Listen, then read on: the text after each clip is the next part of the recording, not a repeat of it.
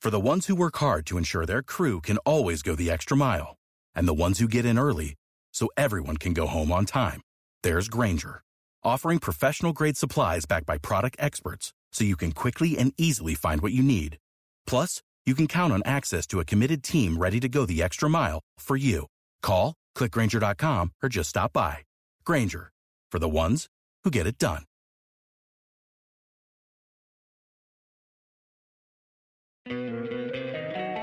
Don't you love an extra $100 in your pocket? Have a TurboTax expert file your taxes for you by March 31st to get $100 back instantly. Because no matter what moves you made last year, TurboTax makes them count. That means getting $100 back and 100% accurate taxes only from Intuit TurboTax. Must file by 331. Credit only applicable to federal filing fees with TurboTax full service. Offer can be modified or terminated at any time.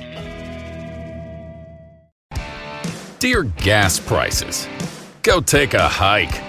Toyota is the number one retail brand for electrified vehicles for 22 years. The Toyota hybrid lineup brings efficiency with power and savings with style. Not to mention top tech to help keep you connected. Plush premium interiors and the most advanced Toyota safety features. So, now you know who you're talking to. Toyota, the number one retail brand for electrified vehicles for 22 years, with a hybrid or electric vehicle built for every driver. Seriously, dear gas prices? Do you really think you could stand in our way? Think again. Toyota Hybrids. Find yours at Toyota.com. Toyota, let's go places. Based on manufacturer estimates, CY 2000 through 2021 sales.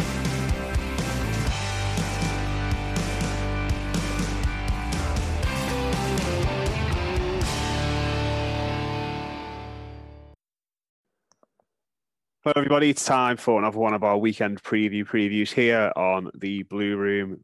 Domestic football is back after the international break. Everton have to wait until Monday, though. Goodison Park under lights again, and it's Burnley, the visitors. They've had a bit of a difficult start to the campaign, just two points from their opening three games, but it should be an interesting one and a challenging one, as it always is with the Claret, to find out all about what Everton can expect on Monday. I spoke to Natalie Bromley from the No Nay Never podcast always fantastic value on Burnley and everything else. Of course, we spoke about the summer, some interesting signings, and the game on Monday. And we also spoke about Dwight McNeil, who Everton are reported to be interested in. If you want to listen to this in full, about 26, seven minutes long, uh, come and join us over on the Blue Room Extra on Patreon. We can get Everton shows every single day, building up to and looking back at all of our football matches. That's patreon.com slash the Blue Room Extra. Click the link in the description of this podcast. In the meantime, hope you enjoyed this segment uh, on Dwight McNeil and Everton's interest in him, and hopefully we'll see you over on the Blue Room Extra as well. Was there any sort of fear at, at your end that, that McNeil will, will be moving on this summer when those those transfer stories no. emerged? No, not this summer. I fully expect that this will be the last season we have him. I think most of us have accepted that. Um, it just felt this summer just to not be quite the right time for him. And um, it just felt like he needed another season. Um, he's guaranteed starts with us. He gets the regularity of, of, of, action. He gets to put himself in the shot window and he's still very, very young. So he has another season working with really seasoned pros and playing against some of the best players in the league week in, week week out. And that can only help him. And I think both him and his team around him particularly his family, um, very much accepted that and didn't want him to make that move too early and end up sat on a bench somewhere and maybe not developing as much as he would like. Um, his his family are all Burnley and, and he's born and raised here, and you know they're all big Burnley fans as well. So I think it's you know, whilst there is a, a healthy bias towards him staying at their club, you know they also recognise the um, ambition of the player. But it, I, I never worried for one second that he would go this summer. I don't think he want. I don't think he would have gone. Um, but yeah, this time next year, I fully expect he will be um, a new player. He's absolutely class, and you're quite right. 25 million is nowhere near um, anywhere near enough. And it, it's not always just about valuation of, of players, Matt, and a lot of it is down to the valuation of the player plus the compensation for the club that you're stealing him from. Mm. Um, and we see this a lot with championship players. One of the reasons why very good English Championship players are such a, an expensive commodity to buy is that you only tend to have one, possibly two at most of those in the Championship size, and they heavily rely on that player to get them into the Premier League, which is where they're all trying to get. So if you're going to poach that player away from them, they're going to be at a loss without him, then um, you have to compensate that club for the fact that they're probably going to have to spend another two or three seasons in the championship whilst they find somebody to replace them and get them back up again. And that's where the value increases. And McNeil very much falls into that category. At this moment in time, certainly in the summer anyway, um, he was probably one of only two creative players that we had at the club. And without him, we pretty much remove all supply line to our front two, three, depending on who's playing. Um, um, now that might be different next season. We've already started to buy some players in there. We've got cover um, on the wing, so we're not as desperate for a winger as we were in the summer. So you never know. Maybe this time next year, the compensation value of the, that player will reduce. But um, yeah, 25 million is is way, way, way off his valuation. He's a very good player.